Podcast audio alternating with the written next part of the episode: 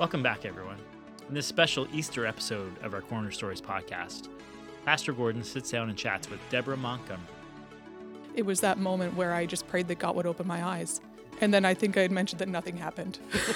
I was going to say, so, you prayed that and God answered it right away, Yeah, no. and your life totally changed, and then you were baptized the well, next week. it, it was bizarre because I prayed it, and it wasn't. It wasn't like I, I prayed it, and it was. Um, it was. It, it's almost like I prayed it, and then nothing happened, and I was okay with that. I didn't really question it. This is a Corner Stories podcast.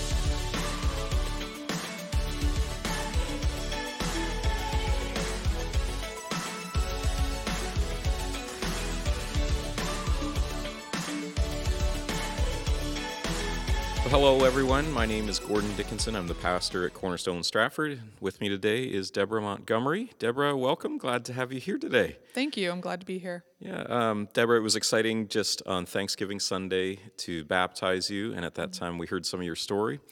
And we thought it'd be great just to kind of bring your story um, to the podcast and to have a little more time and opportunity to, to share some of your story and uh, how that's all go- been. It's been really exciting to hear it and to get to know you over the past few months myself. And I know at Stratford, it's been really exciting for us to be part of your story in some small way. So, yeah, why don't you just help us understand a little bit who you are? Um, give us a picture of your story in a in a thumbnail, and then we'll kind of dive into it.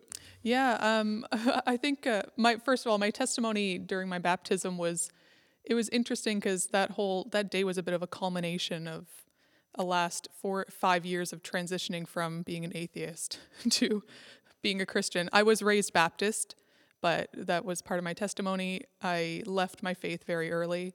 Um, but about me in a nutshell, right now, I mean, I'm I'm living here in PEI. I'm an uh, intern architect um, with a side music practice. So I have invested a heck of a lot of time in my career that has guided me. That and God, I think, is what brought me to PEI. I grew up in Nova Scotia, uh, but I spent a lot of time. I lived in Scotland, I've lived in Alberta, I've lived up in the Northwest Territories. So I've been living a bit of a nomadic life, and now I'm in PEI. Yeah, well, Yeah. As we've had a chance to talk a couple of times, and just hearing your testimony, I, I've been kind of amazed at the journey you've been through, and it is a really fascinating one. Some of the ideologies that you uh, you explored, some of the mm. life paths you took, and just the personal kind of dynamics that have brought you to this point. So, mm. yeah, well, why don't we why don't we go right into it? You you, you mentioned that you were kind of raised Baptist, but then. Mm. Things changed. Yes. Give us a picture what happened there. Yeah, so when I was really little, I remember when I was really young, I I loved going to church. I loved the stories. Um, I never and I never really questioned faith, and maybe that's just the nature of being a small child. It's just it's easy, er, I guess, to believe. Um, but I think a few life circumstances, most notably my parents' divorce, which was particularly troubling, um, just the nature of their split, and then also a lot of bullying, both in school and in the church, ultimately ultimately led me to question God's benevolence. Maybe. Um, I think it's the the. Now, what I said, what I mentioned in my testimony is, it's really I had a hard time situating my faith and really understanding my faith relative to the ex- what I was experiencing in school and in life. And at the time, I just couldn't make sense. I couldn't I couldn't fit those two together, and I couldn't reconcile them. So ultimately, it led me to drop my faith because it just didn't make sense to me. Mm-hmm. Um, and so I think that one of the things I mentioned is that that ultimately becoming an atheist at the end of the day, when I stop and I reflect on it, had nothing, had less to do with me truly not believing in God. It had more to do with the fact that I was angry and I had nowhere to put that anger. Mm-hmm, mm-hmm. So that is really what led me to leave the church and leave my faith. Although I think, and I think it's come up in conversations with you previously, I don't know if I ever truly psychologically abandoned my belief in God. It's just I, I it just sent me down this path of um, exploration and ironically listening to more atheist philosophies. When i really started to dig into it i realized that those were just not compatible with reality either which was interesting Yeah, maybe flesh out just a little bit about what Mm-hmm. you explored. What was it that you were drawn to? What it was? What were the limitations that you recognized? Because I know you've talked Yeah. about that before with me. Yeah. Yeah, so when I was starting to really dig into atheist philosophy, it's fine if I just stayed on the surface and understand because a a big part of it or my takeaway from it was that really reality is the five senses. It's what you can see, it's what you can measure, and anything beyond that is just not real. If you can't prove its existence, then you can't rationally believe in it. And I think that was really the crux for me is that when I was in my early 20s and I started off in art school, but I eventually went into architecture. Um, and a big part of that was I, I wanted to li- live this rational life where I wanted to search for the rational truth and I just wanted to live this really rational, rational life. Um, and where it all started to fall apart for me, little by little, as I started to dig a little bit more into these philosophies, um, and I realized that to say that there is no God and that the like how we came to be and how we're here in this time has just been a series of coincidences or a series of um, cause and effect relationships that we've just like we've just landed here for no reason to say that that we were here for no reason and there, there is no god basically to say there is no god takes us just as much faith as to say there is a god i guess if that makes any sense Yeah, sure, sure. so that was part of the unraveling, I guess, of what I assumed to be true about atheism. What were you seeing? You've mentioned some of this before in our conversations, but what were you seeing in the people that were in those circles? Like, um, w- was it working for them? Was it just you that was coming? What were you recognizing about where those ideologies were taking them and their Right. experience and what you saw? Yeah, so what I ended up seeing, uh, I mean, I, I circled in and out of a lot of groups because I was in architecture school, art school. I did a lot of traveling, so I've, I've, I've met quite a few different types of people over the years.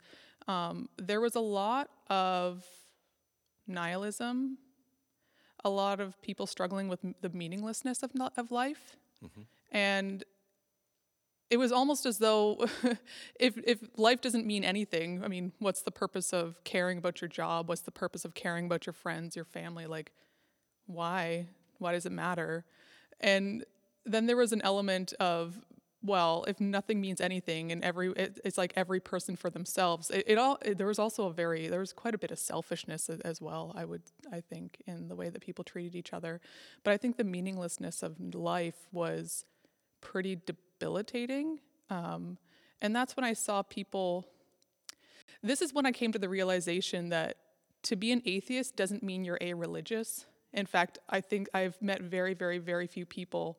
In fact, I don't think I've met anybody who doesn't have a religion, a form of faith. And whether or not you place your faith fully in your job or in yourself or in your wealth or in your addictions, um, I was starting to see a lack of God play out in all sorts of different ways, I guess. That's how I started to notice people, I guess, Yeah. in the way. I mean, you went through these these years. Uh, it was a long time questioning, dealing with that sense of anger that you had. Remember, you you mentioned this one particular day that stood out, and you actually prayed. Yeah, it was really weird. Yeah, why don't you maybe tell just what that moment was Well, for you? It was so funny. I mean, I remember that day. I was 22 years old. I had just started my master's degree, and I had just come out of I the previous year. I had saved up a bunch of money, and I had backpacked through Europe on my own, which was really bizarre. I don't know. I I'm surprised I had the the wherewithal and the confidence to do that. But I remember um, it was that day was also a bit of a culmination because I remember walking. I had landed in Rome and I was walking around the Colosseum because I loved history. But it just, it almost seemed like I was sleepwalking through it all. And there was something, there was some sort of fog, there was something that was just, I almost felt like life was happening to me, but I wasn't really engaging with it and I couldn't figure out why. And so that kept on going and I was like, well, you know, I've I've worked hard, I've saved this money, I've done these things that should bring me a sense of like accomplishment and purpose and meaning. And it's not that they weren't enjoyable moments, but they weren't they didn't have the impact I thought they were going to have. And so I remember being back in Halifax and I had just started my masters and I was walking down Spring Garden Road and for no reason. It just it wasn't a bad day. I wasn't in a bad mood. I wasn't sad. I wasn't depressed. Um, but I just prayed, and it came out of nowhere. And all I prayed was that God would open up my eyes because I knew there was something that was blocking me from engaging a little bit further with life in a meaningful way, which was very bizarre because it's it, it- I almost intuitively understood that there is there is meaning and there is purpose in life. I just couldn't quite grasp it.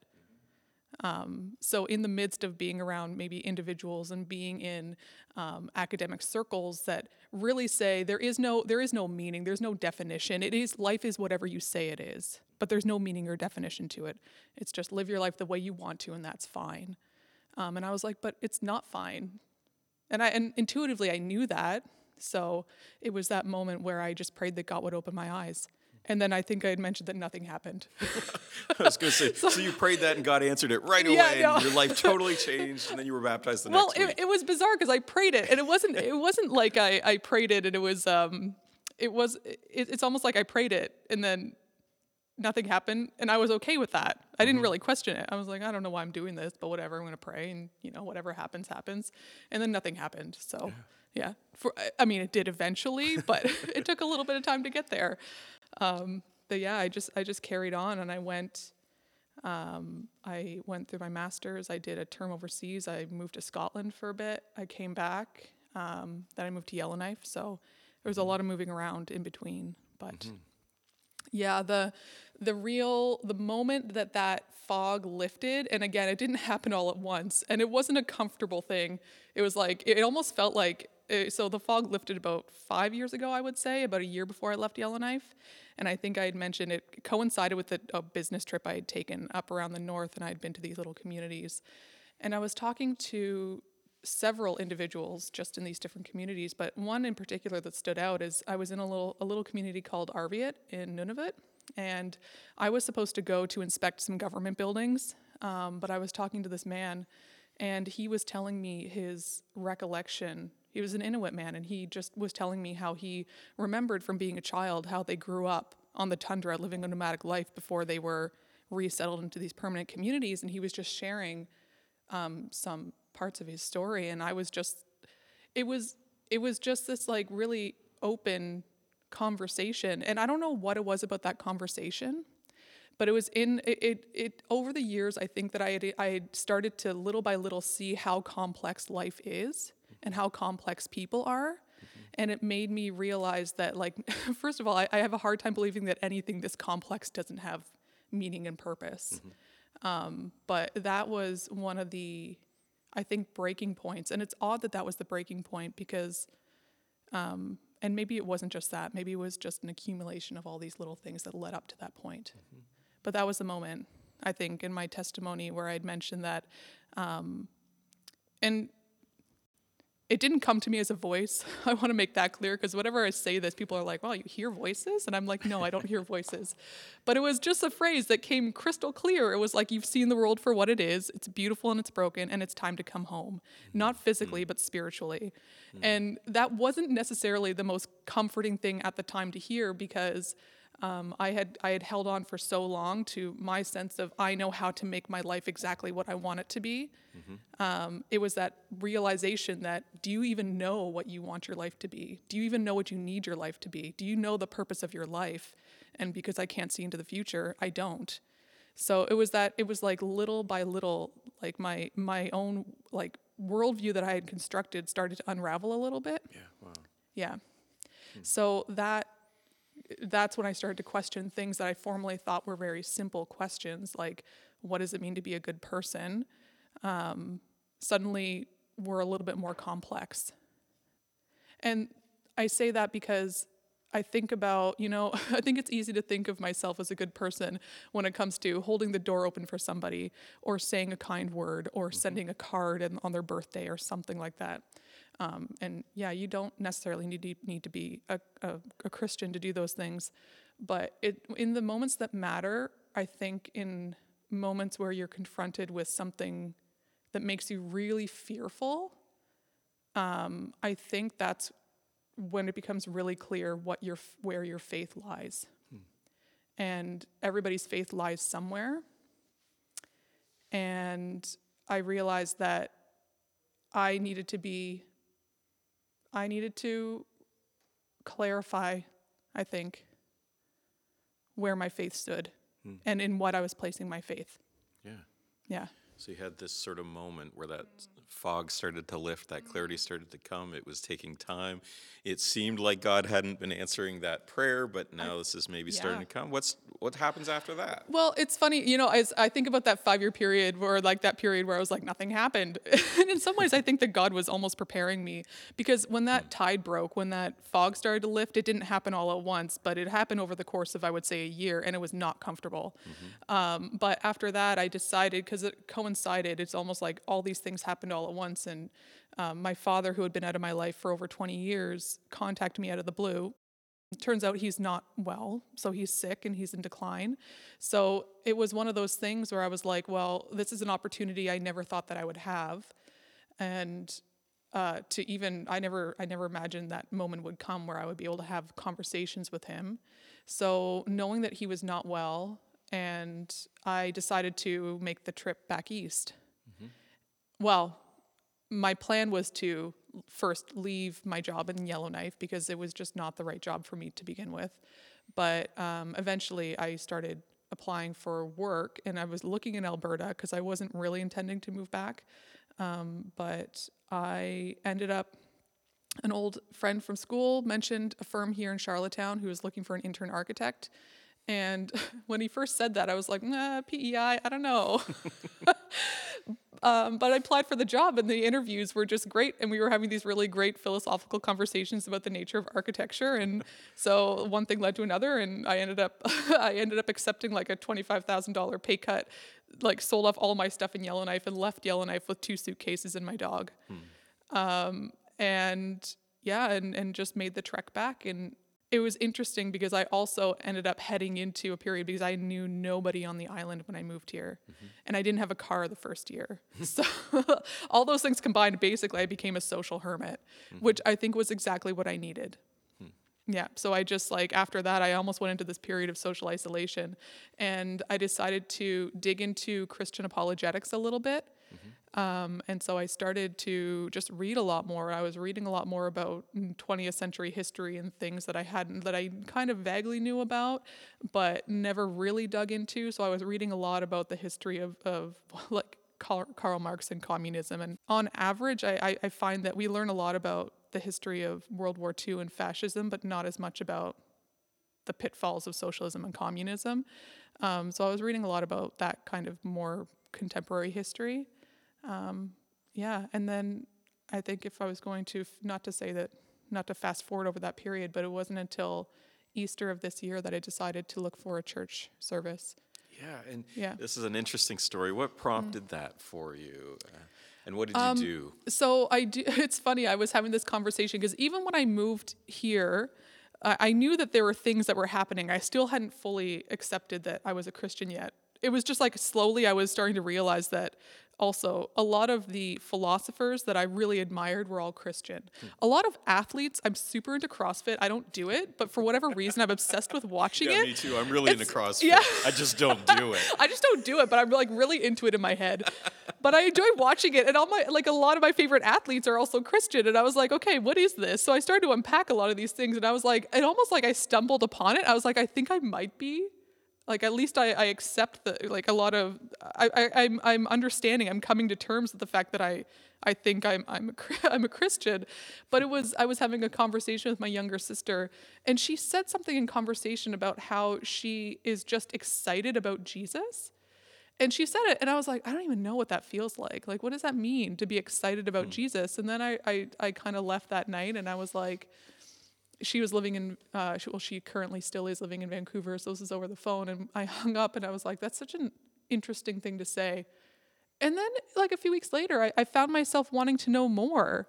It was the most bizarre thing because i'm like there it's almost like for somebody who wants to be who like i just wanted to live this rational life it, it, it seemed very irrational the way that things were f- unfolding and I don't think that means it was irrational. It just didn't happen in a way that made sense to me. Um, but it was that's when I started to read the Bible. Uh, and so I was like, okay. hmm. I started to read it cover to cover. I'm currently just in the middle of the book of John, so I it's been a bit slow over the last few weeks, but um, yeah, I started to read it, and and of course that started to unravel further because my preconceived notions about what the Bible even was. Um, it's it's funny because I think about this when I I've had lots of conversations with with like people who like people in the secular world who have a lot of crit- criticisms about the Bible, and I had a lot of criticisms about the Bible, but I had a lot of criticisms which, for someone who never read the Bible, Yeah. was like not fair, not not at all like not doesn't really it's not very rational. So I started reading the Bible and that started then things started to cement a little bit further. It's almost like this like really slow curing process as I'm like kind of leading up to Easter of last year and I can't remember exactly what prompted me to want to search, but I was looking through I just googled church services, came across Cornerstone, saw that you guys were here locally, and I started listening. And it was interesting because um, the sermon, I can't remember what it was, but I do remember there was there was the sermon, and they they were relating what was taught and talked about biblically back to real life. That was interesting. So I remember I started listening every week, and for about a month I was listening every Sunday, and that was great. I could just drink my coffee and sit at home and I don't know, be a so- social hermit like normal. Uh, and until it came to one sermon where the pastor said something al- along the lines of, "You can't. It's it doesn't. Faith isn't meant to be experienced in isolation." And I was like, "Oh man, I think you might be right." So it was. So I was thinking about that, and I decided that next week maybe it might be time to try and come in person. And I couldn't. Uh, the waiting list had. Uh, there was a waiting list for Cornwall, and I think it would. It was already all booked up. So I ended up reserving a spot in Stratford. And I remember being so nervous because I hadn't stepped foot, with the exception of I've visited so many churches to admire the architecture, but in terms of being in a church for a sermon, I hadn't stepped foot inside a church in over 10 years. So it was this moment where I was like, mm, like, I don't even really know specifically what made me nervous, but I sat in my car for 15 minutes texting my mom beforehand. so she was very happy though. She was like very encouraging from afar. She was like, just go, stop being like so ridiculous. Get out of your car. You're like a grown person. So yeah, anyways. Um, so I remember we, we sat down and had a conversation one day, and um, we're talking about some of your stories, some of these types of things you were thinking through. I think at that point you hadn't yet even gotten to the New Testament. yes. and yes. you were you know still trying to but you were already i could see so many questions you know that you were thinking about i- i- at such a deep level so thoughtful like you have explored all these different ideologies seen the world from different perspectives and um, and, and you're just very articulate about those things and i remember asking you a question in that about jesus and, and we talked about that later on and just where were you at that point? What was going on and, and what sort of changed over the next i guess month or so? Well, it was funny when you asked me what is who is Jesus to you, and I think I said he's a mentor. I think that's what I said because I hadn't really given that question a whole lot of thought, which was interesting because I have a tendency to treat things in a very academic way. And so I'd been working my way through the Bible trying to think about it and it's almost like I was trying to solve this philosophical puzzle, but I hadn't really given a whole lot of thought to who Jesus really was to me. And it wasn't until I started to sit down and write out my testimony that that came together. Um, and it's, I guess when you would ask me that question, it's, it's nothing really changed in my, I don't think anything changed in my relationship with Jesus at that point. It was more, it, it forced me to unpack, I think, or dig out what Jesus meant to me. I remember getting a an email from you. Um, I, I feel like it was within a month from that first meeting. Yeah. And you said, "I, I think I want to be baptized." Yeah. Yeah. And uh, and then just sitting down with you and talking about Mm. that, and uh, yeah. So what was it like for you Mm. to come up on that and to to write down a testimony, to walk into that day to be baptized? What was that experience like? It was exciting. It was exciting more than anything else. And I, the reason why it was exciting is because, you know, when you had first, it actually started when you mentioned in a sermon, I think the week, probably, I think the Sunday before, I think I sent you the email that week about being ready to be baptized, you had mentioned it in sermon where you said you were like the we have this we have this tank, this baptism tank, would love to use it. and I was just like, it made me, it really made me think. And I thought, you know, this time is coming. I, I I'm I've been so I'm I'm gonna try and, and fit an, an analogy in here, and it may or may not work. So we'll see.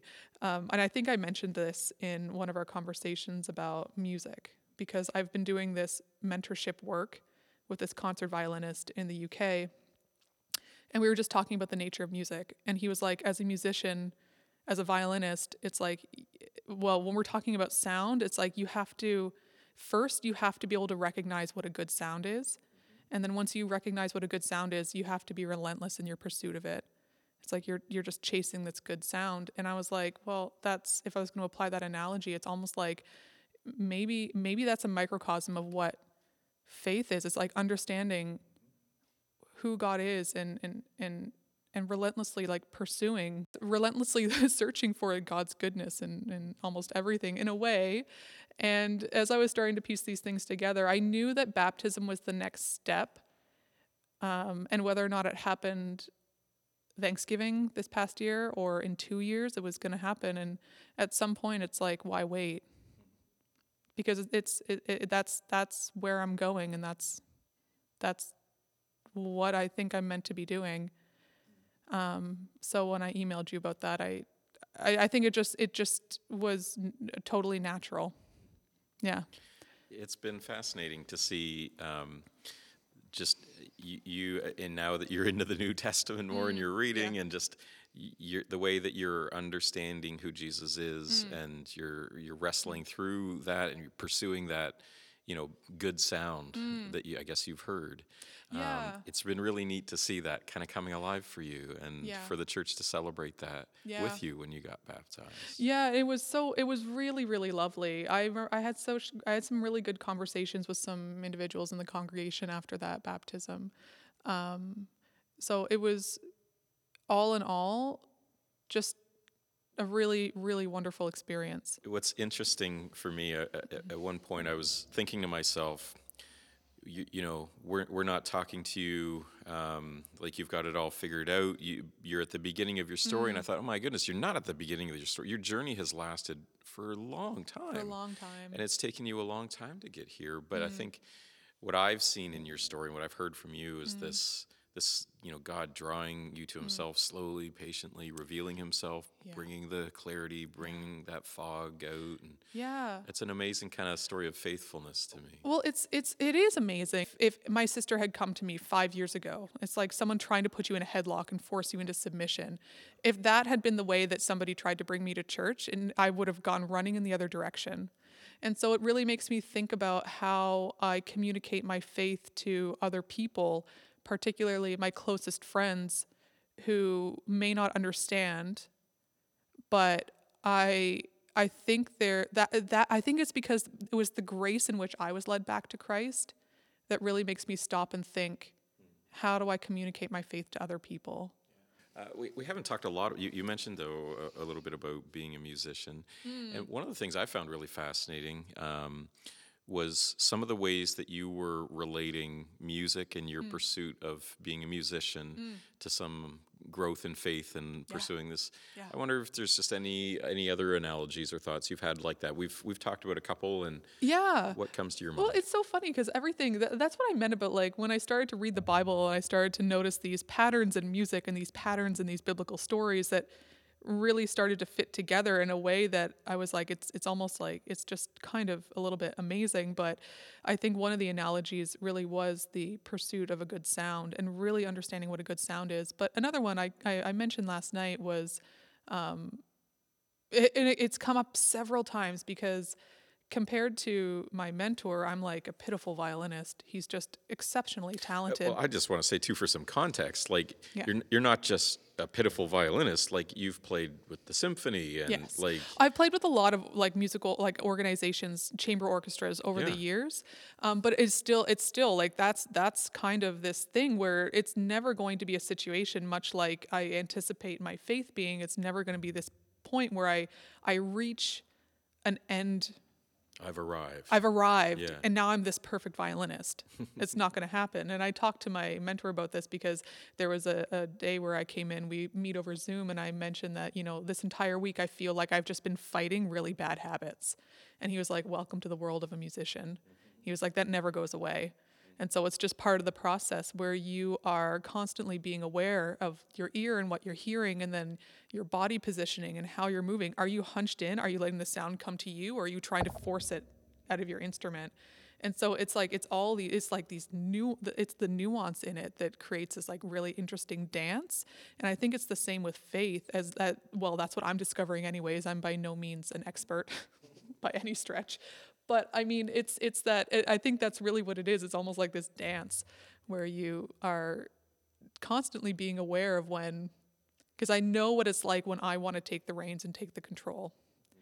Um, because I did it for so many years and I still do it. It's not like I've totally like flipped the switch, but um, understanding what God's purpose for me is versus what I think my purpose should be that's the that's the trick because I I find that very challenging. Um, but yeah, the other musical analogy I think was the, um, but this was from when I was a child going into my music lesson thinking that I had nailed my scale practice and I was super excited. And I played it and my teacher was like, "That was terrible." and, and it was it was one of those things where I was like, "Man, I thought I did so well, but it was just I couldn't hear it. It's just my ear just hadn't been trained where it didn't to the point where it needed to be for me to pick up on those even very subtle differences in pitch. So there's all sorts of little things where I think that I have it, but I don't, yeah. uh, which used to be a very offensive thing to me. I used to find that very offensive to say, oh, you don't actually know. Or maybe you're not as good as you think you are. And now I hear that and I'm like, yeah, I think that could be true. Wow. Well, I think it's interesting, you know, the, the story of, of Jacob in the Old Testament, uh, which you, I guess you would have read. Yes. And, uh, you know, he wrestles with the angel or wrestles with Yes. God, and, and his name is changed to Israel, which means wrestles with God. Yes, And so, even as a people, beyond Yes. his own life, his descendants are known as the people who wrestle with God. Well, yeah. And I think that's, you know, kind of a bit of our story always. We have to be people that sort 100%. out those tensions and Yeah. figure life out and struggle and yet find God present in the midst of it. Yeah, you know, was, I remember reading, and I, I would talk to my mom about this because, and bless her heart, she's been. I can't even imagine now. You know, she was so grateful when I moved back to to the East Coast and when I started going back to church because she was like, I am. It just made her so happy. She's always been very steadfast in her faith. And um, so I remember talking to her about the genealogy, and it would talk about, you know, like Noah walked with God for this many years and then died.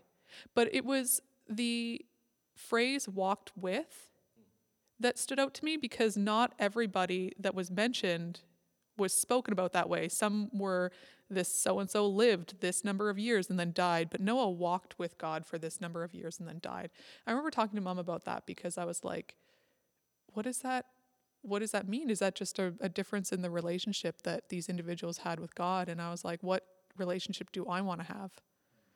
And then I remember also reading about, um, you know, I mean, the story of King David, who it, the story, I guess the Bible wasn't about, it wasn't necessarily about figures who were perfect and therefore had a perfect relationship with God. It w- they were about people who struggle with real human struggles and then had a relationship with God that could be that could be meaningful. So that struck me. And then I started to see the meaning in life again. Yeah. Well, it's amazing. I, I, I don't know. You know I, I could probably keep talking to you forever, but I think mm. maybe we'll, wrap up our conversation for. Yeah. today. And I just want to thank you so much. And Yeah. I, I'm excited to to see uh, the story, how Hmm. it's gone over many years, and we've just been a part of it for a short time. But Yeah. to see what God's been doing even in that time has been really amazing. And so. My hope for you is that you will continue to walk with God, Hmm. that you will hear that sound really clearly, and you will pursue that. Your ear will get better and better knowing how to recognize it and then produce that kind of beauty in your own life. And so, thanks for sharing some of that story and that Yeah. song with us today. And uh, thank you, Deborah. God bless. Thank you. Thank you. I appreciate it.